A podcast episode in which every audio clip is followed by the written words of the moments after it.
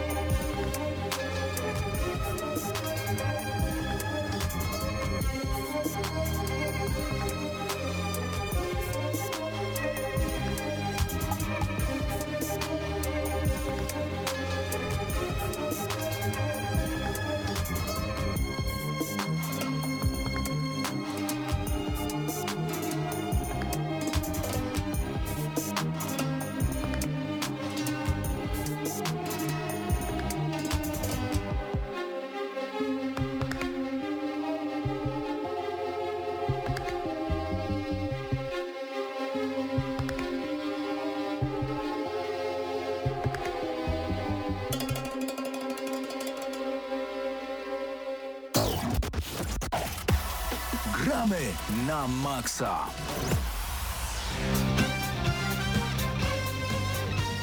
No i minęła godzina 21, czas więc na Gramy na Maxa w Radiu Free. Razem ze mną w studiu jest Mateusz Zdanowicz. przed mikrofonem Mateusz Widut oraz z nami tak drogą internetową Krzysztof Lenarczyk. Krzysztofie, czy nas słyszysz? E, Słucham Was jak najbardziej i witam wszystkich serdecznie. Bardzo dobrze Cię słychać. Tutaj muzyka trochę z jakimiś słowami. Może ja coś zmienię na bardziej Mówiłem, e, że będzie ze klasycznego.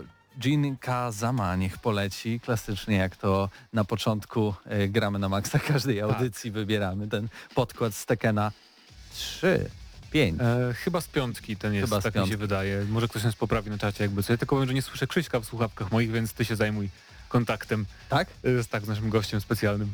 Jakby A- co, to mnie tu nie ma. To ja będę ci e, przekazywał jakoś tak e, Spoko. drogą migową po prostu, co, no, na co pewno, Krzysiek nam na pewno mówi. wiemy, że Krzysiek ma do powiedzenia coś na temat dnia jutrzejszego bodajże. Tak, więc Krzyśku, proszę, proszę, pochwal się. Znaczy, jeszcze nie ma się czym chwalić, bo tak naprawdę wyzwanie, przed którym stali, stanęliśmy jest jeszcze przed nami, a mianowicie e, już jutro wychodzimy naprzeciw e, przekazania sportowych emocji, której myślę wszystkich brakuje e, za pomocą e-sportu, za pomocą platformy gry FIFA 20, a mianowicie już jutro o godzinie 20 mój klub, który reprezentuję, czyli AZS UMCS Lublin zmierzy się z e-sportową sekcją Wisły Płock. No i co ciekawe, w barwach e-sportowej sekcji Wisły Płock gra m.in. legenda polskiej sceny FIFA Cezary Kartek PL Gontarek, także e, może troszeczkę mniej znany, ale nie mniej utytułowany gracz, czyli Tomasz Brykę Beczek, osoba, która w barwach Wisły Płock wygrała m.in. Ekstraklasa Cup w grze FIFA 19 ze strony AZS-u, UMCS-u Lublin, oczywiście ja na platformie PS4 oraz e, w partnerem zbrodni będzie oczywiście Eric Laxon Birz, który zmierzy się z kartkiem na mm, Xboxie, ja oczywiście na PlayStation zmierzę się z Tomkiem Brykę Beczakiem. Co ciekawe, e, to będzie okazja do rewanżu, bo z Brykę grałem na Extracasa Game w zeszłym roku, gdzie niestety mu uległem. Graliśmy również w FIFA 20 na platformie Allplay, gdzie również przegrałem, więc e, taki oficjalny showmatch klubowy to będzie super szansa na rewanż, na odzyskanie twarzy. No i co najważniejsze, oczywiście transmisja odbędzie się mm, zarówno na fanpage'u AZS-u UMCS Lublin, jak i oczywiście na fanpage'u Wisły Płock, która to e, przejęła inicjatywę i to ona de facto będzie prowadzić transmisję i retransmitować na inne źródła. Będzie oczywiście profesjonalny komentarz, który nie będzie stronniczy, tylko będzie obiektywny dla obu stron, a cały mecz odbędzie się w formie dwumeczu. To znaczy jeden mecz odbędzie się na PS4, drugi odbędzie się na Xboxie i po prostu e, suma bramek sprawi, że wyłonimy w ten sposób konkretnego zwycięzcę i myślę, że ta inicjatywa dostarczy nie tylko Wam, e, oglądaczom czy słuchaczom potencjalnej transmisji, ale także nam, esportow- esportowcom, którym to tych dużych turniejów już pomału trochę brakuje. No jak najbardziej. Y, Przypomnij jutro o której? E, Jutro e, o godzinie 20 będziemy zaczynać transmisję z całego wydarzenia, a i ważne oczywiście, że mecz odbędzie się w trybie FIFA Ultimate Team, czyli w trybie, w którym możemy zbudować swoją potencjalną drużynę marzeń. E, No taka piękna, e, piękna zamiana. E, normalnie w środy często Liga Mistrzów, a teraz będzie trochę taka Liga Mistrzów, ale w trybie esportowym. Tak więc jeśli ktoś jest, nawet nie jest jakby fanem e, piłki takiej cyfrowej, ale bardzo e, no, bardzo by chciał ja- jakąś piłkę pooglądać, to na pewno to jest y, jakieś, jakieś wyjście z tej sytuacji e, dla wszystkich fanów e, piłki nożnej po prostu. E, No ciekawe, jeżeli ktoś też nie zna formatu, to dzisiaj również reprezentacja Polski odbyła e, mecz, e, taki show, mecz w zasadzie e, z Ukrainą, na dosłownie tej samej zasadzie i dzisiaj reprezentacja Polski w składzie z e, Mateuszem Klichem bodajże i e, Maćkiem Rybusem uległa 6-8 reprezentacji Ukrainy.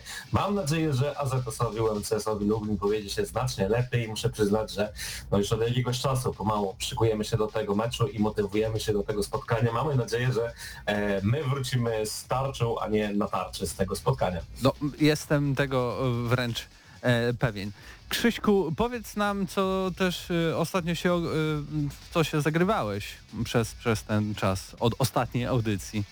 E, Od ostatniej audycji zagrywałem się przede wszystkim w Rainbow Six Siege, a to zamia- ym, sposobem czy zamiarem takim, że e, Patryk Ciesielka mnie namówił do grania taką większą ekipą, czteroosobową, czasami pięcioosobową, no i to sprawiło, że początkowo będąc sceptycznie nastawionym do tej już wieloletniej gry, e, wielokrotnie nagradzanej, e, z czasem, z każdym meczem zacząłem się przekonywać do tego stopnia, że teraz sprawia mi ona sporo przyjemności i aż dziwię się sam sobie, że dlaczego tak późno rozpocząłem swoją przygodę z Rainbow Six Siege i też e, powiem Ci szczerze, że jak puściłeś e, piosenkę Soviet Connection, czyli piosenkę, która otwierała nam GTA 4, jedną z najbardziej klimatycznych, jeden z najbardziej klimatycznych utworów do gier, jaki kiedykolwiek moim zdaniem powstał, to aż mam ochotę odpalić tę legendarną część GTA. E, Moim zdaniem jedną z najlepszych, a przez wielu jednak troszeczkę niedocenianą.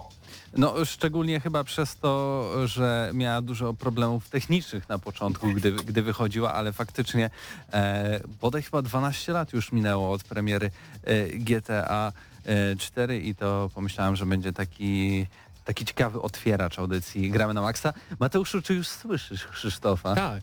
Tak, Wystarczyło trochę, trochę techniki kabelkami. Tak, technika. człowiek się gubi tak naprawdę. No, Więc to- super, nie musimy tutaj nic kombinować. Możemy legalnie przejść do News Shota, ale jeszcze się A zapytam... powiecie, co graliście w Właśnie, tygodniu? właśnie. Chciałem się zapytać Mateusza Zdanowicza, bo on grał w dużo tytułów, Ojej. w których które my tak naprawdę nie możemy jeszcze zagrać, bo Final Fantasy VII, z czego to wiem, u nikogo w redakcji u nas e, nie, e, nie pojawił się, a u ciebie już od tygodnia, półtora siedzi w czytniku. Tak jest. Final Fantasy VII Remake e, bodajże 9 godzin, niecałe 10 godzin mam na liczniku do tej pory.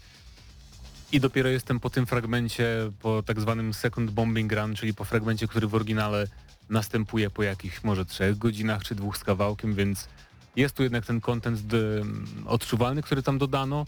E, wszystko mi się w tej grze podoba, poza takimi drobnostkami, a chociaż drobnostką może nie są sidequesty, które są bardzo miernie zrobione. Przypominały mi trochę questy poboczne z 15, gdzie były bardziej męczące, bo były trochę większe odległości, bo to było open world, E, ale tutaj zadania poboczne, które dodano są takie no troszkę, powiedziałbym, bardzo archaiczne, w sensie hej, no idź zabić tam potwora i wróć do mnie, albo znajdź trzy koty, bo tak, więc nie ma tam żadnej fajnej fabuły za często w tych zadaniach, zadaniach pobocznych. Na szczęście tych questów pobocznych jest mało, tak, bo mamy misję fabularną, misję fabularną, misję fabularną, potem mamy taki mały hubik, gdzie są cztery questy poboczne i potem mamy pięć godzin, wiesz, zadań fabularnych, liniowych i potem znowu garść zadań pobocznych, więc tego się nie odczuwa, że to jest Ale jakieś męczące. Pierwszy raz słyszę, że ktoś mówi, ale fajnie, że nie ma tych zadań pobocznych. Na szczęście, nie? Nie, znaczy fajnie, że nie ma ym, takich zadań pobocznych. Jakby były ciekawsze, to może bym chciał więcej, ale to i tak jest y, jakby liniowa gra. Mnie to bardzo, się, mnie to bardzo cieszy, że ta gra jest właśnie taka bardzo korytarzowa, że nie ma otwartości, że nie masz wrażenia, że coś przeoczysz, tylko jest taka bardzo fajnie poprowadzona. po Ale prostu. nie rozgaduj się, bo e, dzisiejszym jednym z ważniejszych segmentów audycji A, będzie myślałem, właśnie... już teraz mam mówić. Nie, Dobra. no, no, zrobimy No to- z tego taki, okej. takie oddzielne kilka minut o tym, jak ci się grało Final Fantasy, e, czy warto, czy nie warto, czy to jest spełnienie marzeń fanów serii, czy też Hmm. jakiś, jakiś zawód, bo i takie też e, do mnie komentarze docierały w ostatnich dniach. E, Oprócz tego też wiem, że z nami Pawła Stachyry nie ma, a on zazwyczaj e, przez ostatnie dwa tygodnie pojawiał się w radiu. E, Podejrzewam, że jest to sprawka jednej gry, na którą czekał od lat, czyli Mountain Blade. I ty razem z nim brałeś w tej kryminalnej sytuacji udział. No tak, no graliśmy online. To przez, twoja wina. Tak. Chyba trzy dni z rzędu nawet tam się rekordowo w historii redakcji, żeby się umówić na granie trzy, dni, trzy wieczory z rzędu. Ale było wolne święta, więc tak się jakoś udało i tak graliśmy w multiplayer, gdzie najbardziej jakby fajnym, najfajniejszym trybem są bitwy, te, gdzie jest 64 graczy na drużynę, więc w sumie mamy 128 e, w starciach bierze udział, e, gdzie mamy naprawdę całkiem fajnie, fajnie przemyślane mapki, gdzie trzeba trochę, trzeba, musisz zniszczyć, jak atakujesz, musisz zniszczyć bramę na początku, musisz albo zniszczyć kawałek muru, potem przejmujesz kolejne jakby dzielnice zamku, nie no, kolejne po prostu obszary są do przejęcia, więc fajne są, fajne są takie, poczucie jest naprawdę uczestnictwa w takiej bitwie dużej, gdzie jeżeli bronisz, to z kolei obsadzasz mury tam, łuczników, e, musisz się dogadywać w miarę, tam no, nawet nie dogadywać, tylko tyle patrzeć, co robi twój zespół, żeby jakby dobierać swoją rolę do tego, co się dzieje akurat w bitwie, więc jest naprawdę wciągająco. No i można dużo godzin spędzić na pewno w multiplayerze. Więc e, jeśli macie kopię Mountain Blade albo planujecie zakupić, a nie macie z kim zagrać, to podejrzewam, że jeśli odezwiecie się na naszej grupie, a przypominam, bo może niektórzy z naszych słuchaczy nie wiedzą, e, mamy grupę na Facebooku, gramy na Maxa Hyde Park. Jeśli tam się odezwiecie, podejrzewam, że Paweł Sachyra z wielką chęcią razem z wami zagra w multiplayerze. Mountain Blade'a, e, więc to taka jedna autopromocja. Druga autopromocja, pamiętajcie, że zawsze nasza audycja, oprócz tego, że jest w eterze na 89,9 FM, to także jest i w internecie na YouTubie. Dzisiaj jesteśmy we dwóch, ale sobie poradziliśmy z tym, więc także możecie i nas tam zobaczyć. Jest też czat, możecie tam też się poudzielać. Widzę, że jest e, Absyrtos Medea, jest Doniu, jest Jacek K, jest Je, Jerzyna czy Jarzyna. Jarzyna i dobry omen, tak. Dobry omen, tak? I Jak na razie się odezwali. przy, wszystkich bardzo serdecznie zachęcamy. Wystarczy, że wpis, wpiszecie gramy na Maxa, GNM Crew, to tam zaraz wam się wyświetli ikonka, że nadajemy na żywo i będziecie mogli też nas słyszeć, tak jak tutaj teraz przez radio, ale też i nas e, zobaczyć. E, tak więc Mountain Blade, Final Fantasy i nie wiem czy mówiłeś na audycji, ale zagrywasz się w grę dla, ym, dla ludzi, którzy grają na giełdzie i Tak lubią, lubią zwierzęta. Czyli. Animal Aha. Crossing. Animal Crossing New Horizons, tak, kiedy już przebrniemy przez początek gry, odblokowujemy w pewnym momencie taki, taki moment, gdzie w każdą niedzielę na naszą wyspę przybywa e, świnia sprzedająca rzepę i tak, ta rzepa jest właśnie taką nauką grania na giełdzie, bo cały zamysł tego, tego, tej mechaniki jest taki, że kupujemy te warzywa tylko po to, żeby potem je sprzedać z zyskiem. Jeżeli nam się uda oczywiście trafić na odpowiednią cenę. Mm, I nie można nic z nimi zrobić, nie można ich posadzić, że potem wiesz, bo to było trochę oszukiwanie systemu, gdy można było posadzić, to, to każdy byłby milionerem ale to jest tak, że na przykład wydałem chyba 100 tysięcy tej waluty takiej w grze, żeby kupić e, rzepę w cenie 93 za sztukę, a dziś sprawdzam i w grze się okazało, że akurat był skup po 173 za sztukę, czyli ile zarobiłem pieniędzy. To jest niesamowite, bardzo się cieszyłem, spłaciłem sobie większą część kredytu na powiększenie mieszkania, więc naprawdę Animal Crossing Prawdziwe życie, można się naprawdę tak, uczyć. relaks i spokój, odpoczynek od problemów prawdziwego świata, spłat kredytów i tak dalej. Za tydzień Mateusz Zdanowicz y, otworzyłem konto maklerskie, Tak będzie. zainwestowałem w CD Projekt Red, e, w Eleven Bit Studios i wszystkie inne polskie e, spółki giełdowe zajmujące się e, grami. Jeśli o mnie chodzi, to e, dzięki Cenega Polska e, udało mi się grać Resident Evil 3 Mhm. na Xboxie e, One. E, Tydzień temu, e, jeśli nie słuchaliście, to zachęcamy do, do przesłuchania mm, na, na Spotify, czy tam iTunesie, czy też to właśnie na naszym kanale YouTube'owym była recenzja Residenta 3 Jest nawet remake. osobno recenzja sama jako Jest film, nawet więc- osobno, więc jak y, jesteście leniwi albo tylko chcecie posłuchać tej recenzji, to też jest e, oddzielnie e, e, wycięta i wstawiona na kanał. Jest tam bardzo dużo ciekawych spostrzeżeń Pawła Stachyry, bo on recenzował e, tę produkcję, z którymi się w większości zgadzam, choć y, tak surowa ocena trochę nie daje mi spokoju, bo jednak 6 na 10 wydaje mi się trochę przesadzoną oceną, ale z drugiej strony pamiętajmy, że y, Paweł zagrywał się w oryginalnego Residenta 3. Mhm. Ja nie miałem takiej okazji e, i, i jakby poznawałem tą grę, jakby była ko- kolejnym tytułem, wielkim tytułem AAA, który pojawił się na rynku. Y, Tytułem, który jest bardzo krótki, bo faktycznie za jednym posiedzeniem udało mi się przejść y, Residenta. Zajęło mi to tak na oko, wydaje mi się, 5, 5,5 godziny z przerwą obiadową, ale gra twierdzi, że ja nawet skończyłem tę grę w 3 godziny 15 minut. Xbox y, w sekcji Podejrzane trofea powiedział, że grałem 4 godziny 15 minut, tak więc a patrząc na zegarek wydawało mi się, że dużo więcej tego czasu minęło. Tak czy inaczej jest to jednak tytuł na takie sobotnie, popołudniowe mm, pogranie na konsoli i faktycznie można przejść yy, za pierwszym razem, chociaż też ta gra ma jakby taki aspekt tego, że warto może ze dwa, trzy razy przejść, tak? Możemy odblokować jakieś fajne bronie, na przykład broń, w której nie kończy się amunicja, nie? I takie różne ciekawe rzeczy. Podblokowywać różne znajdźki, koncept No arty. tak, ale tu już nie masz czegoś takiego, że masz jakby trochę inne przejść, to podejście drugie, nie? Tak jak w dwójce było. Czyli jakby zaczynasz od początku i grasz to samo tak naprawdę, więc to trochę chyba niektórych graczy rozczarowało po, po remake'u dwójki. A Nemesis cię nie, nie irytował? nie irytował, wręcz y, jak grałem Residenta dwójkę, to jak on się nazywał tamten? E, Tyrant albo Mr. X. Mr. X, tak. E, on mnie bardziej irytował, bo pojawiał się w dosyć takich niespodziewanych momentach i, i zawsze było to napięcie. I okej, jeśli mm, podchodzimy do gry jako do gry, która będzie raczej trochę horrorem z elementami tego, że rozwiązujemy trochę zagadki i trochę jest tutaj akcji, e, i to jest jakby tak rozwleczone na, na, na całą rozgrywkę, no to może się to podobać, ale ja jestem bardziej typem gracza, który lubi nastawienie na akcję i żeby gra mnie popychała do przodu, żebym poznawał historię, dobrze Mhm. się bawił, e, dużo się dzieje, wybuchy, Michael Bay, w ogóle Transformersy się dzieją w Rezydencie. Tak, Resident 3 Remake to jest takie taki Resident ze, połączony ze światem Transformersów. Tam naprawdę bardzo dużo się Wow. dzieje. Nemesis też jest bardzo taki efekciarski. Zmienia się w samochód?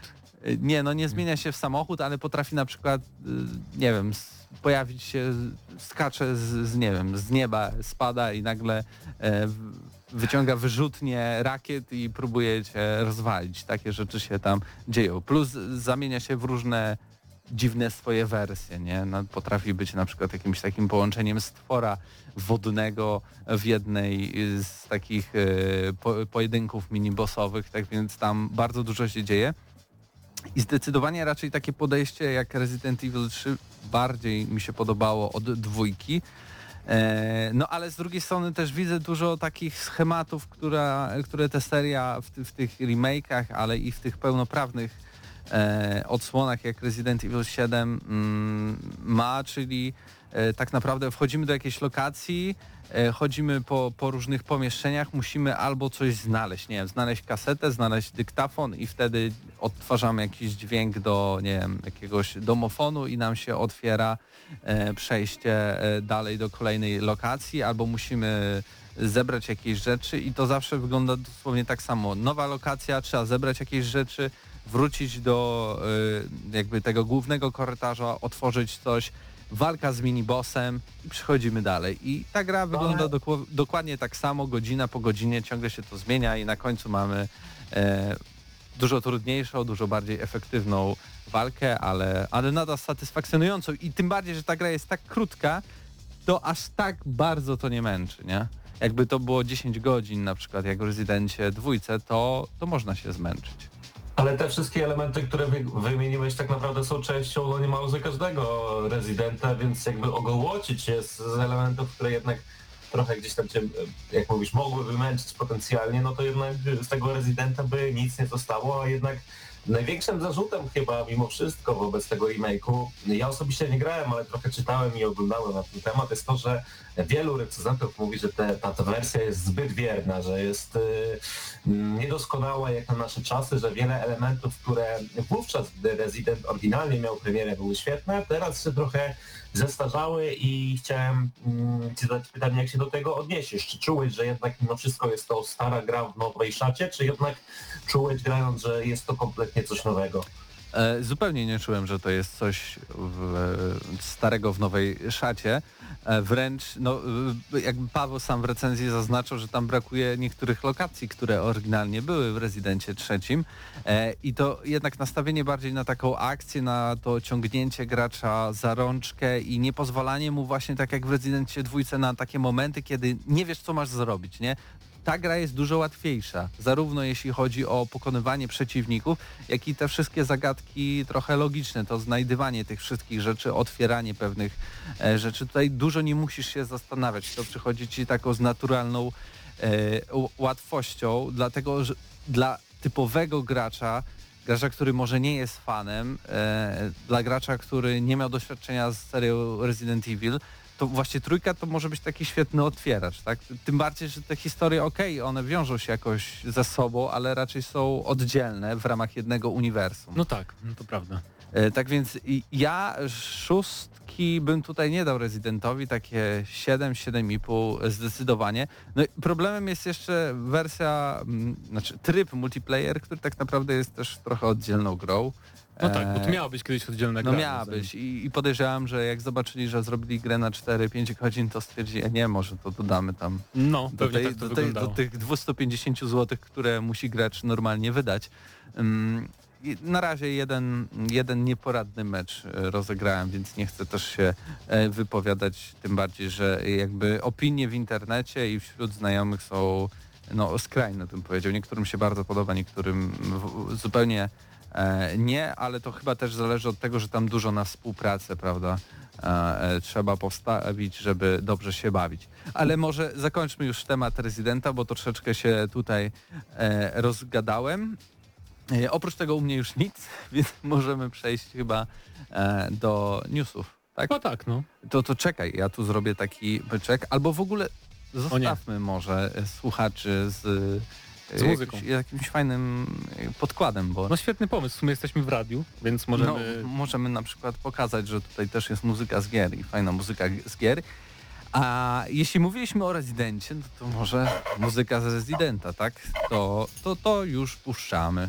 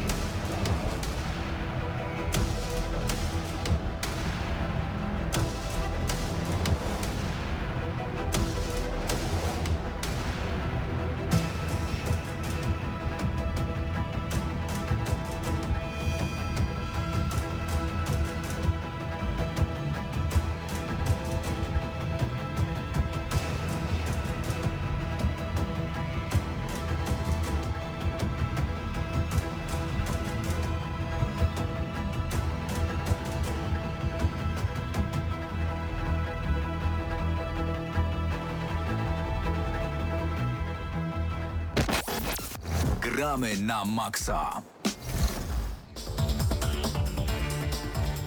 To może już dość troszeczkę y, rezydenta. Mateuszu, słuchawki. Tak, to słuchawki, tak? Y, Krzysztofie, słyszymy się? E, tak, mam nadzieję, że tak. Tak, tak, jak najbardziej Cię słychać, bardzo dobrze.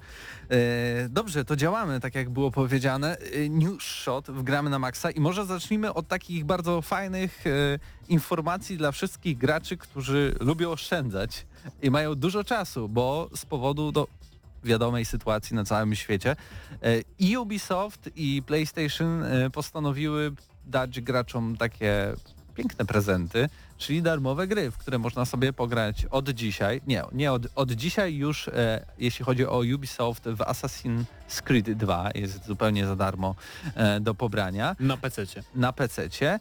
A jeśli posiadacie może konsolę PlayStation 4, to Sony za dwa dni, 16 kwietnia, udostępni całą kolekcję Uncharted, oprócz czwórki, Y, ale, ale taka, taka gra była. Ona się nazywa Uncharted y, Drake Collection. Kolekcja Nathana Drake'a, tak, dokładnie. czyli 1, 2 i 3 bez Mhm. czwórki e, oraz Journey i to będzie do którego maja? E, Do 6 maja macie czas, żeby skorzystać z tej oferty i wtedy zachowujecie grę na stałe. E, Tak samo ze wspomnianym Asasynem możecie do, do, do- do 17 kwietnia e, możecie napis, jakby przypisać tę, tę Czyli grę do piątku. tak, do konta Uplay i też będziecie mieć za darmo. I jeszcze, jeżeli lubicie strategię w stylu cywilizacji, to możecie zgarnąć za darmo Master of, Ori- of Orion, czyli to jest ta strategia wargamingu. Tak. E, całkiem udana, naprawdę taka gra w stylu kosmicznej cywilizacji. E, tylko warunek jest jeden, musicie rozegrać jeden mecz i wygrać bitwę World of, World of Tanks. Wtedy- macie za darmo, otrzymujecie właśnie Master of Orion. Jeżeli tak już macie te czołgi zainstalowane, to na pewno warto skorzystać z tej oferty. Macie czas do 23 kwietnia, jeśli chodzi o Master of Orion. Krzyśku, czy skorzystasz z tych, yy, z tych takich, nazwijmy to promocjami? E, Bardzo chętnie bym skorzystał, gdybym nie miał już tych wszystkich e, tytułów w swoich bibliotekach, a akurat tak się składa, że każdy tytuł, który wymi- wymieniliście mam, a Master of Orion akurat chyba nawet recenzowałem, jeżeli dobrze pamiętam Tak, i muszę tak. przyznać, że jest to niezła gra, natomiast jest to gra z tych kosmicznych e, 4X-ów, jeżeli można tak powiedzieć. Jest to gra najprostsza, najbardziej przystępna, więc to jest też fajny próg wejścia dla potencjalnie innych gier w przyszłości, więc ten wybór mogę jak najbardziej polecić. A propos Assassina, to chyba nie trzeba za dużo mówić. Prawdopodobnie najlepsza gra z y, serii, czyli Assassin's Creed 2. Mm, A wracając do Uncharted, to ja jednak trochę żałuję, że nie dali dodatku do Uncharted 4, który obecnie jest w PlayStation Plusie. Fajnie by to uzupełniło grę, która właśnie w abonamencie się znajduje, ale z drugiej strony, jeżeli ktoś nie zna jeszcze przygód Drake'a, to może uzupełnić swoją kolekcję o poprzednie trzy części, natomiast ja muszę przyznać, że y, na przykład Fortuna Drake'a, bodajże tak się nazywała y, pierwsza część, nawet w wersji zremasterowanej to jest gra, która strasznie, strasznie, strasznie, strasznie się zestarzała i jednak nie bawi już tak mocno jak wtedy, gdy wyszła na konsolę PlayStation 3. A ja muszę się nie zgodzić, bo e, ja w jedynkę nie grałem, zacząłem swoją przygodę z serią Uncharted od e, drugiej części. I jedynkę właśnie nadrobiłem, kiedy wyszła kolekcja Nathana Drake'a. E, I oczywiście e, ma ona pewne archaizmy, ale one objawiają się raczej w tym, że to jest jedna z najtrudniejszych części Uncharted, tak? Ona jest najbardziej Ona jest po prostu nastawiona frustrująca. jest najbardziej nastawiona na, na, na to strzelanie, na wygrywanie, no po prostu czuć w niej taki trochę staroszkolny sznyt. Nie wiem, czy to jest ta staroszkolny sznyt, jak dla mnie, e, zresztą ja nie, nie za No bardzo, ona jest bardzo długa ja też. nie przepadam trochę za w ogóle za strzelaninami w Uncharted, bo są takie bardzo, no jesteś w tym jednym miejscu, chowasz się za osłoną, strzelasz, to jest dosyć takie, a poziom trudności polega tam na tym po prostu, że wrogowie są super celni, nie, w tych grach, to jest trochę jak w kodach, tych takich starszych na, na wyższych poziomach trudności, więc ja zawsze w Uncharted gram na normalu albo nawet na easy i się nie wstydzę tego, bo walka nie sprawi mi aż takiej frajdy, żeby, żeby jeszcze się męczyć i tam się... Ale oczywiście jako przygoda, jako, jako e, opowieść to jest bardzo fajna seria, więc i tak, tak czy inaczej polecam, nawet jeżeli nie przepadam za walką, nie, to i tak warto zagrać. To też jest, co ciekawe, dużo aren takich strzelankowych właśnie w części pierwszej, które mocno frustrują podczas samego grania, ale też e, bardzo mocno można się skonfundować, bo Drake jednak w tej grze troszeczkę brzydzi się przemocy, przynajmniej sprawia takie wrażenie, a, z drugiej strony z gameplayu wynika, że jest masowym mordercą, dlatego mówię, że e, ta gra mocno się zestarzała i e, zresztą mówiąc o tym, że Mateusz celnie powiedział, że trochę te elementy strzelankowe w Uncharted mu się nie podobają, to dopiero w Uncharted 4 tak naprawdę można było poczuć jakąś ogromną przyjemność ze strzelania, a w trzech poprzednich częściach no to jednak e, te segmenty były dość tak z musu, jeżeli można tak e, ująć wsadzone do tych gier, a w części pierwszej dość mocno to wszystko mm, doskwiera, szczególnie też zgadzając się po raz kolejny z Mateuszem, że przeciwnicy są super celni nawet na tych niższych poziomach trudności. Ciekawe, którym Mateuszem się zgadza. A, to, a, to, to jest problem. To jest problem dzisiaj. To ze jest- mną, to oczywiście, jest że ze mną. Ale jeszcze- Mateuszami. Tak, jeszcze powiem tylko, że Wizun e, dziękujemy za pytanie, bo jak zdrowie pyta, wszyscy jesteśmy w dobrym stanie. E, tak, i, i dbamy. Dbamy o siebie w radyjku. Po, pokaż, co tutaj za nami jest. No, y, Em, jak, jak ja to pokażę? No nie wiem, musiałbyś y, po, Nie chcę, pokazać. nie chcę Nie, mam- zabrudzić się z tego. Mamy Dużo pełen- środków zabezpieczających, tak. więc wszystko z nami, miejmy nadzieję, będzie ok. E, Z ciekawych informacji, dzisiaj dosłownie przed audycją została zapowiedziana kolejna część odsłona XCOMa, XCOM e, Chimera Squad. Premiera dosłownie za kilka dni, 24 kwietnia na PC i uwaga, do 1 maja gra będzie zupełnie za połowę ceny w kwocie 45 zł. Tak, to jest e, no, No, mega zaskoczenie jak Mega zaskoczenie, mega informacja i pozytywna bardzo informacja. I, I ujawnienie gry to jest mega zaskoczenie i cena gry to jest mega zaskoczenie, bo to jest 2K, czyli to nie jest wydawca, który słynie z jakiejś tam super przyjaznej odbiorcom polityki pieniężnej, nawet jak spojrzymy na NBA, e, 2K, ale no gra to jest, ten XCOM to jest taki trochę spin-off, to nie jest pełnoprawny sequel, gra będzie trochę mniejsza, e, akcja się rozgrywa w jednym mieście, gdzie tam mamy taką właśnie mapę miasta zamiast mapy całego świata, E, Nasz oddział tworzą, tworzy 11 zupełnie różnych jednostek, nie ma, nie ma tu podziału na klasy i nie tworzymy sami żołnierzy, tylko to są gotowi już, gotowe postacie, trochę jak w hero shooterach. I twórcy też tu eksperymentują trochę, eksperymentują trochę z gameplayem.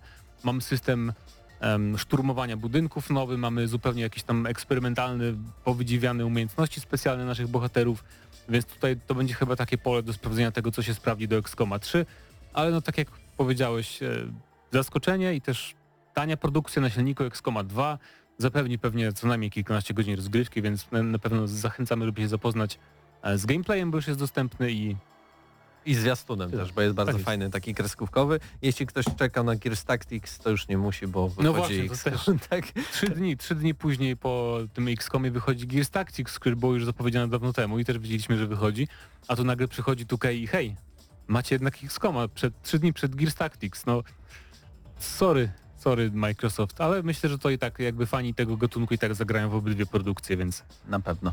E, Wizun tutaj jeszcze się na naszym e, czacie pyta, e, czy Drake Collection e, będzie w PlayStation Store e, czy PlayStation Plus? tak, za darmo będzie w PS Store, Tak, nie, nie musicie tak, mieć tak. plusa, Trzeba mieć PS Plusa, Tak, jeżeli tak, ale w PlayStation Plus ten temat. E, Będzie ten samodzielny dodatek do Uncharted 4, tak? E, Jak nie, to- nie, w plusie jest czwórka teraz, obecnie. W ogóle. W Plusie jest czwórka, a Mhm. za darmo będzie kolekcja Drake'a, nie będzie natomiast dodatku i jeżeli właśnie chcecie uzupełnić w pełni kolekcję, to ten dodatek będzie trzeba kupić. Natomiast wracając do pytania głównego, do kolekcji Natana Drake'a, jak i The Journey nie będzie potrzebny PS Plus, co również ogłosiła PlayStation Polska na swoim Twitterze. Ja bym zagrał w ten dodatek Lost Legacy, bo to jest jedyny, w który jeszcze nie grałem, więc niech dadzą też za darmo kiedyś w plusie, bo... Ja chyba mam, mogę ci pożyczyć. O, na Tak płycie nawet? Wow. Tak mi się wydaje. No to Tak, dobra. mamy na płycie. to- Potwierdzam. to jest Nawet, super. y, Bodajże recenzowałem. Cieszę, że, że, cies- cieszą się, że przyszedłem dzisiaj do radia, To, opłaciło się. to, to jeszcze są te czasy, kiedy wydawcy w ogóle pokazywali płytę No e, proszę. dziennikarzom. E, dobrze, kolejna informacja, e, która spadła jak grom z jasnego nieba. Dokładnie tydzień temu, 10 minut po zakończeniu audycji gramy na maksa, czyli 22.10, to e, pojawiła się informacja, że, że będzie Dual Sense, nowy pad do PlayStation 5, jeszcze nie pokazanego. e, dokładnie niezapowiedzianego, ale e, PlayStation e, postanowiło pokazać jak pad do tej konsoli będzie wyglądał, jakie będzie miał cechy, no i ja pamiętam wychodząc y, z audycji wysłałem na nasz grupowy czat, który mamy na Messengerze i, i, i tutaj Mateusz Zdanowicz mówił ha ha ha, ale fake, a no, No, tak niemożliwe, niemożliwe, że to tak wygląda ten pad. E, no ale nie, to nie był fake i faktycznie mamy tutaj coś coś, taką małą ewolucję, jeśli chodzi, no nawet trochę rewolucję, jeśli chodzi o, o no, układ padania, ale jego zbudowanie, jego wielkość, jest on takim połączeniem trochę klasycznego DualShocka 4, jeśli chodzi o sam dół i ten kawałek y, e, pada y, klasycznie czarny, a tą białą częścią, która jest trochę wzięta jak z Xboxa, więc takie nieślubne dziecko Microsoftu i Sony. Troszeczkę. Mi, mi najbardziej z, tej zapowiedzi się podoba, podobają przeróbki, które, które gracze już zaczęli robić, bo to pokazuje jaki potencjał e, jakby kustomizacji różnych kolorów ma, będzie miał ten pad i to, to była przewaga jakby Microsoftu w tej generacji, że oni mieli o wiele większy jakby z, o wiele większą ofertę różnych wersji pada do Xboxa. Nawet, nawet mają stronę, na której sobie możesz sam stworzyć kolorki, jakie chcesz każdej części z, oddzielne, z osobna. Więc mam nadzieję, no oczywiście PS4 też miało różne dual, DualShocki, ale o wiele, o wiele mniej wydaje mi się opcji kolorystycznych niż miał Xbox. I właśnie chciałbym, żeby jak najwięcej tych różnych takich wersji, y, jeżeli chodzi o barwy kontrolera było dostępnych. Nawet w okresie premiery. Jeśli chodzi o te nowe funkcje, to po pierwsze mamy wbudowany system do inwigilacji graczy, czyli y, mikrofon po prostu będzie od razu wbudowany, nie będziemy potrzebowali headseta, choć oczywiście będzie mini jack, e, wejście na mini jack, będziemy mogli podłączyć nasze słuchawki z mikrofonem, to też tak zadziała. E, zmieni się trochę tak, e, no nie wiem, po prostu nazewnictwo. Mieliśmy share button, czyli przycisk do e, wysyłania, nie wiem, na nasze social media, na Facebooka, na YouTube'a i tak dalej, Mhm. screenów i, i filmików z naszej konsoli. Teraz ten przycisk będzie się nazywał Create. Czyli co do sugeruje, że będzie więcej opcji edycji po prostu tego, co przechwycimy gameplay albo zrobimy screena.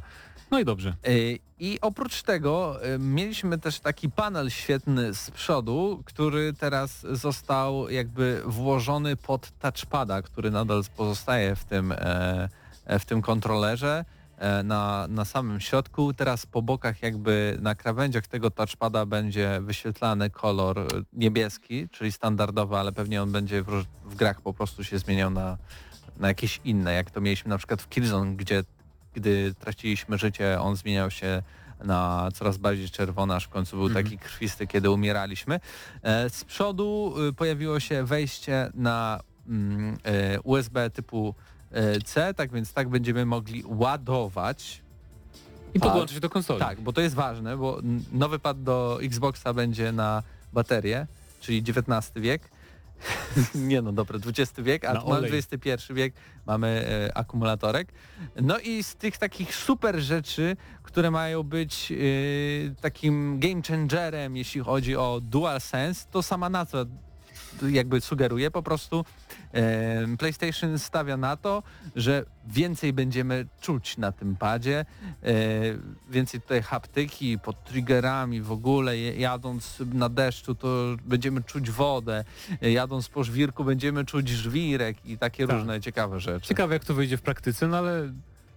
Ja takie rzeczy słyszałem przy każdej generacji e, konsol, kiedy Chyba nie się aż pojawiała tak, chyba i, nie aż tak. i szczególnie przy pojawiającym się specjalnym e, kontrolerze e, Xbox Elite, który by tam Hmm. miał wy, wymienialne To nie, to nie było aż w takim stopniu. Wydaje mi się, że to jednak jak naprawdę do tego przysiądą, to może naprawdę być odczuwalne, bo Joy-Cony od Switcha są przykładem, że faktycznie też wcześniej do tego nie przywiązywałem wagi, ale jak pograsz na Switchu trochę, na tym co ty masz niestety nie ma tego chyba No w takim stopniu, ale na Joy-Conach tych zwykłych bardzo jest e, wibracja fajnie zrobiona, że naprawdę może być na przykład leciutka wibra- wibracja tylko w jednym centymetrze kwadratowym pada, bo akurat pasuje do tego, co jest na ekranie, więc jeżeli Sony na to postawi w taki sposób, że mm, to naprawdę będzie mocno, mm, jak mocno na to postawią, no to może faktycznie tymi triggerami będziemy czuć, że nam nasza postać ma trochę ciężej, bo idzie przez błoto albo przez śnieg. No zobaczymy jak to wyjdzie.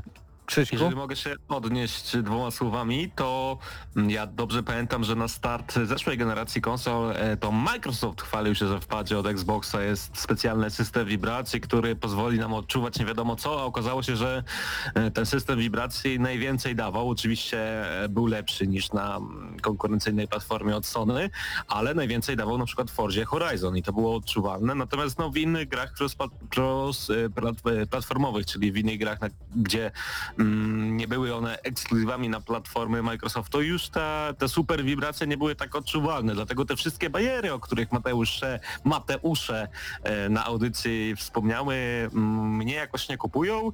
E, Cieszy mnie natomiast, że będzie możliwość podpięcia kablem USB-C, czyli tym, który e, niezależnie z której strony wkładamy, no to po prostu działa, że tak powiem. E, Będzie też kompatybilny z naszymi telefonami, gdzie w większości używa się właśnie USB-C, ale dla mnie najważniejsze jest zmiana kształtu, zmiana bryły, przypominająca mm, tę bardziej Xboxową, tak, że e, klawisze nieco mocniej wyprofilowane pod e, takim kątem. E, Nie jest to już w, na linii płaskiej, nie jest to na płasko, tak jak ma to w przypadku PlayStation 4, chociaż muszę przyznać, że pad od PlayStation 4 i tak był wygodniejszy niż DualShock 3. Natomiast no, ten pad wygląda jak naprawdę taka kombinacja mm, tego, co ma najlepsze praktycznie e, pad od Xboxa, czyli bryły, z tym, co znamy na PlayStation 4, czyli symetryczny układ analogów. I ja muszę przyznać, że e, pod względem kształtu i ergonomii, mimo że jeszcze nie miałem tego w rękach, wydaje mi się, że na oko będzie to pad już wygodniejszy niż ten od PlayStation 4. Natomiast e, te kolory, o których wspomnieliście, mnie osobiście nie kupują. Mam nadzieję, że będzie cały czarny pad albo inne możliwości kustomizacji, o których wspomniał Mateusz Zdanowicz. No bo jak sobie wspomnimy właśnie pady od Xboxa, to niektóre były bardzo śliczne. Mam nadzieję, że nastąpi to też w tym wypadku, ale też co istotne w przypadku kolorystyki tego pada, skoro pad jest biało-czarny z niebieskimi wstawkami, a przynajmniej światełko na nim jest niebieskie, to wydaje się, że konsola również będzie biało-czarna z niebieskimi stawkami lub właśnie z migającym jakimś tam światełkiem. No i takie też mam wnioski, że wydaje mi się, że to będzie najlepszy pad od Sony, jaki kiedykolwiek powstał. Natomiast pytanie, czy będzie lepszy niż ten od Microsoftu, bo Microsoft również ujawnił swojego pada, który poza jednym przyciskiem e, niewiele się różni od tego z zeszłej generacji konsol. E, Mi ta kolorystyka, o której właśnie przypomniałeś, bardzo przypomina te elektryczne nowe samochody BMW. Tak, Nie wiem, czy BMW kojarzycie i3. te, te kształty, te, właśnie te kolorki tych, tych, e, tych aut. Ale tak, bo na Albo czacie... medyczne jakieś urządzenia. A no właśnie, możliwe, ale też... Aperture, Science, nie? Portal, portal. To też, bo na czacie ludzie też widzę jakby pragną wersji czarnej tego pada, takiej typowej, klasycznej. Myślę, że, Że będzie. że to bezpieczne ale założenie, że będzie taka wersja. Standardowo to będą właśnie takie kolory i pamiętajmy, tak jak wspomniałeś Krzyśku, że e, tak samo jak mieliśmy DualShocka 4 i on był jakby korespondował z tym, jak wyglądała konsola, były, były te znaczniki jak z, z, z tego touchbara, był, było to światełko niebieskie zamieniające się w różne kolory czasem, jak nam się psuła konsola na przykład, albo przychodziła stan e, uśpienia, ale też i, i tutaj takie piano e, wersja, wersja matowa, tak, podział ten, więc podejrzewam, że tutaj też ta konsola finalnie też będzie biało-czarno-niebieska tak naprawdę i, i chyba będzie się pokrywała z tymi mm, szkicami, które pojawiały się w internecie, że to ma być taki trochę X połączenia tych takich warstw, e, że tak to będzie ta konsola e, To, to, wyglądała. to, Bo to, te, ryzykowne, że to tak trochę będzie przypominać X, a to będzie platforma od Sony, no nie uważacie? no tak, ale sam pad też trochę na myśl przy, przywodzi Xboxa, nie? Więc może to jest jakieś takie Coś ce- jest. ce- celowe, że ktoś wejdzie do sklepu i myśli, czy to ten nowy Xbox? Nie, to nowe PlayStation, ale w sumie podobne, to kupię, nie? nie Tak. wiem, nie, trochę świruję, ale może kto wie, Może kto tak wie. będzie, no. Tym bardziej, że y, pojawiły się informacje jeszcze, z czego to wiem, serwis pp.pl dotarł, nie wiem czy to było fejkowe czy nie, ale do zdjęcia z bazy jednego z, z większych elektromarketów w Polsce i pojawiła się tam e, cena PlayStation 5, która e, oscylowała, tylko zaraz sobie sprawdzę to, nie wiem czy 3000 e, To była cena chyba akurat Xboxa, z tego co pamiętam. czy Xboxa, Xboxa. I, I ona oscylowała w około 2,5 tysiąca Mm, złotych tak, mniej tak, tak, więcej. było coś takiego, ale potem ludzie z innych sklepów się wypowiadali z, w ogóle z branży dystrybucyjno właśnie handlowej, że, że że Sony jeszcze nie podawało tej ceny, więc jakby żaden sklep nie mógł jeszcze jej mieć, więc to chyba był jednak taki trochę fake.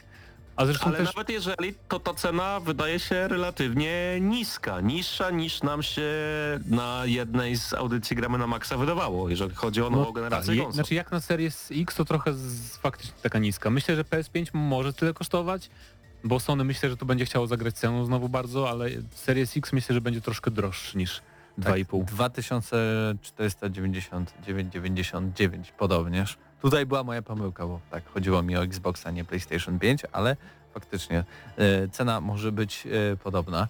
No E, dobrze.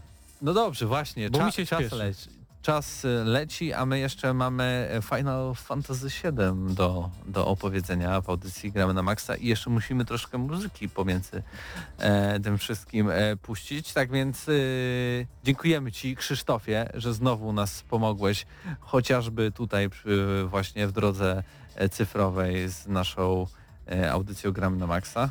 Bez Ciebie nie, Nie raczej nie, nie dalibyśmy rady i zapraszamy za tydzień. Prosimy, prosimy, dołącz do nas.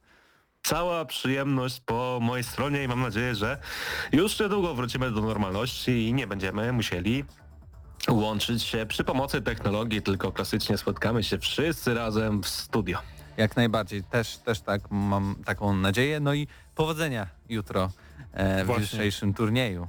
Właśnie, to, Dziękuję to jest bardzo, ważne. dziękuję bardzo. Dobra, a przed nami teraz y, trochę muzyki i tutaj może puścimy e, Mick Gordon, The Only Thing They Fear Is You, Doom Eternal.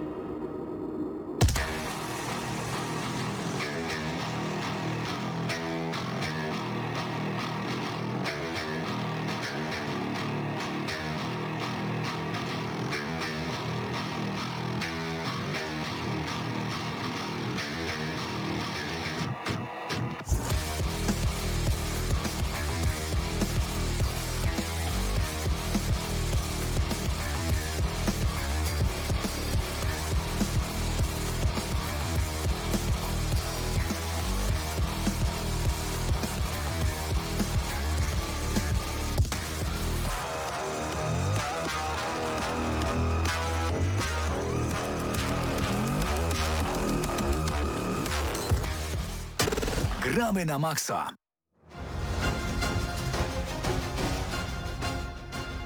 Wiem, że tak trochę niespodziewanie zakończyliśmy tą piękną muzykę z Doom Eternal. Zresztą tu widziałem na czacie, e, Tak, ktoś Jacek- napisał, że Jacek pisał, że Doom Eternal to gra, w którą gra się przede wszystkim dla muzyki. No, może nie przede wszystkim, ale pewno w dużej mierze też dla muzyki.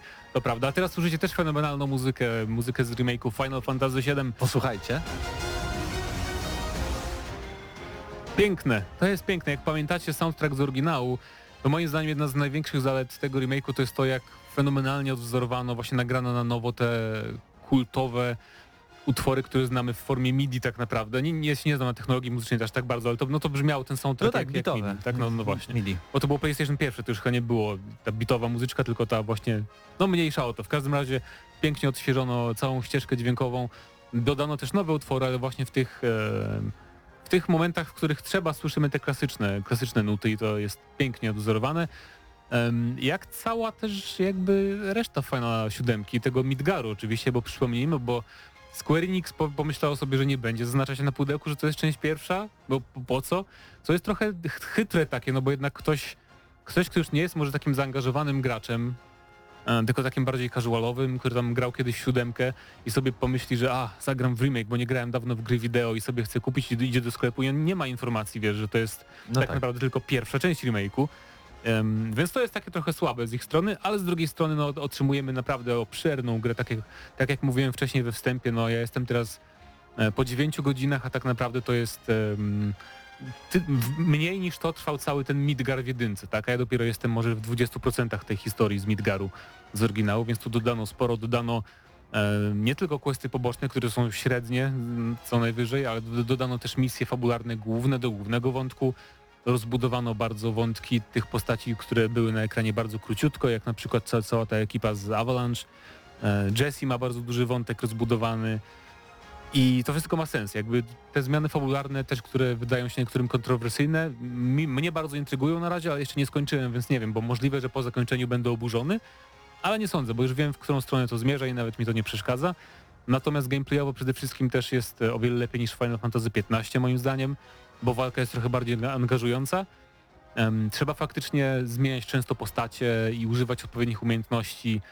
E, I bardzo fajne jest to, że jak wciskamy menu z atakami, to mamy takie slow motion, w praktycznie to jest pauza, bo bardzo, bardzo spowalnia wtedy czas i możemy, mamy taką chwilę spokoju, żeby się zastanowić, em, jakiej umiejętności użyć albo na jakim wrogu, albo na jakiej części wroga, bo czasem jest tak, że jak walczymy z większym przeciwnikiem, to ma różne elementy, w które warto czasem celować, celować lepiej w pierwszej kolejności. I ogólnie ten remake to jest takie the best of Final Fantasy VII trochę. Obecnie widzę, bo na przykład dodano tu sporo elementów, które w oryginale odblokowywaliśmy dopiero po opuszczeniu tego pierwszego miasta, czyli na przykład mamy już tutaj do używania e, samony, czyli to takie, to w każdym finalu mamy takie ogromne jakby potwory, które przyzywamy na pole bitwy, żeby za nas atakowały. To tu już mamy je właśnie mm, tak naprawdę po chyba 3-4 godzinach dostajemy pierwszego wielkiego ognistego potwora i Frita, który walczy z nami e, na polu bitwy właśnie. Pięknie też odwzorowano wszy, wszy, wszystkie walki z bossami. I ja teraz jestem za, za walką z Airbusterem, to jest taki robotoczołg ogromny e, i strasznie wymagająca walka, właśnie wymagająca bardzo dużej koordynacji postaci, wszystkich ataków Em, i w, ogromną zaletą tej gry jest to też, bo ty nie, nie wi- widziałeś oryginał chociaż troszeczkę, czy za bardzo? No widziałem. E, tam był w oryginale mieliśmy bardzo dużo wrogów, którzy byli trochę absurdalni z wyglądu, w sensie jakieś takie bardzo pokraczne roboty albo e, właśnie bossowie, no masz robota skorpiona ogromnego, nie? Niby, niby w świecie, który jest taki trochę realistyczny, e, więc bardzo mi się podoba, że zupełnie zachowano to wszystko, bo to, tak się trochę bałem przed premierą, że skoro teraz będzie taka realistyczna oprawa i w ogóle to trochę też stonują wygląd niektórych wrogów, żeby był bardziej taki jednak realistyczny. W ogóle absolutnie to, to, to się nie stało. Mamy te same zmutowane szczury dziwaczne, mamy te same właśnie e, roboto, skorpiony, mamy e, tych samych przeciwników, którzy wyglądają nawet komicznie momentami, ale zachowano orygin, jakby klimat oryginału dzięki temu i to mi się bardzo podoba. Właśnie to się przejawia w walkach z bossami przede wszystkim.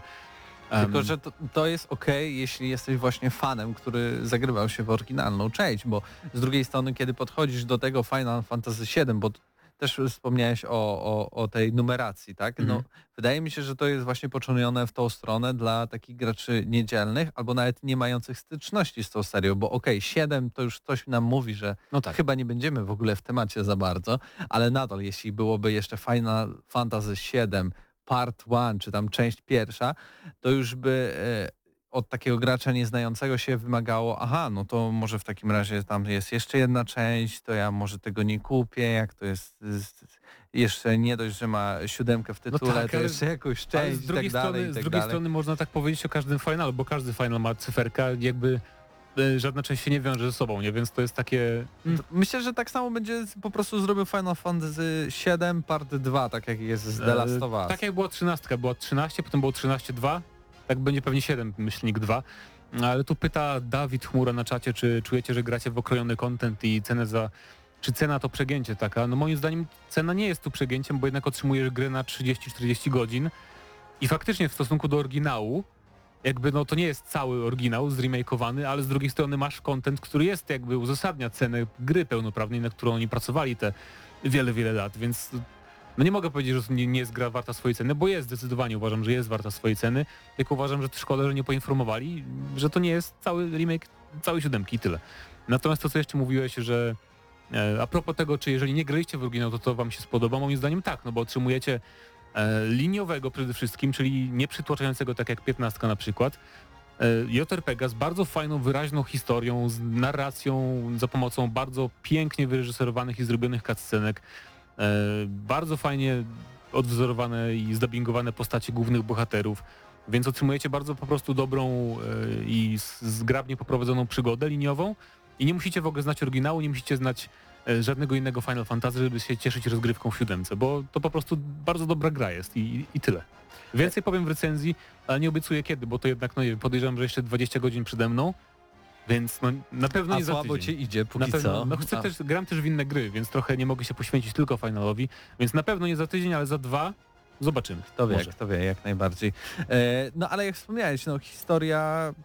e, Ja znam wielu, wielu graczy, mam wielu znajomych, którzy do tej pory po prostu mimo przechodzą ciągle tego finala siódemkę i mówią, to jest coś niesamowitego, tego czegoś, ta, takiej historii, tej, tej takiej opowieści nie ma w żadnej innej grze, więc jeśli to wszystko jest jeszcze w tym finalu i do, dodatkowo jest usprawnione w pewnych momentach, okej, może trochę się zmieniła e, ta, ta fabuła, ale myślę, że to też trochę z plusem, bo nikt, ni, znaczy nie wiem czy nikt, ale raczej większość graczy mimo wszystko nie chciałaby zagrać dokładnie to samo, co znają. Chciałaby coś poznać, coś nowego, co jest w ramach tego całego uniwersum, w ramach tego całego scenariusza, który został e, stworzony i to też No tak, otwiera no. im jakieś pole popisu m, w tych e, częściach kolejnych Finala 7. Zdecydowanie i to jest też taka kwestia przyzwyczajenia do tego, czym jest remake, nie? Bo jak, jak jest remake filmu, to nikogo nie dziwi, że on coś zmienia z historią. To jest jakby oczywiste dzisiaj, nie? A jak, jak remake gry jest, to już musi być jeden do jednego.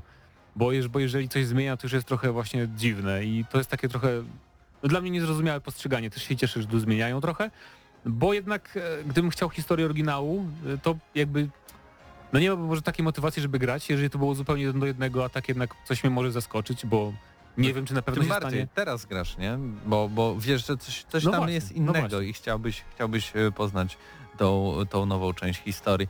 E, tak więc, no, póki co polecasz, tak? Rozumiem. Zdecydowanie, Zdecydowanie. polecam Final Fantasy VII Remake. E, recenzja prawdopodobnie za dwa tygodnie, a to była audycja Gramy na Maxa. E, mija godzina 22, tak więc musimy e, kończyć. Z nami był Krzysztof Lenarczyk. Jutro zapraszamy Was do śledzenia turnieju. Tam więcej informacji na naszym Facebooku będzie o godzinie 20. E, no, a w przyszłym tygodniu oczywiście też widzimy się i słyszymy na, na, na antenie Tak. Radio Free.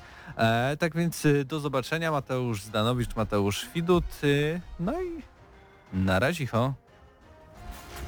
Dla tych, co znają wszystkich herosów i ich skille. Dla tych, co im itemy dropią, a Diablo to tylko kilka kliknięć na tormencie. Dla tych, co ściągają heady z AWP w CS-ie. Dla wirtualnych czołgistów. Tych, co potrafią wykręcać kombosy powyżej 70% i juggle takie, że Heihachi, Kung Lao, Sagat i Goku byliby dumni. I dla tych, którzy nie mają pojęcia o czym mówię, ale lubią dobrą zabawę. Dla tych, co klikają i tych, co dzierżą pada, co na klawiaturach, joystickach i innych kontrolerach grają w gry wideo. Ta audycja jest dla Ciebie. Gramy na maksa w każdy wtorek o 21.00 tylko w Radiu Free.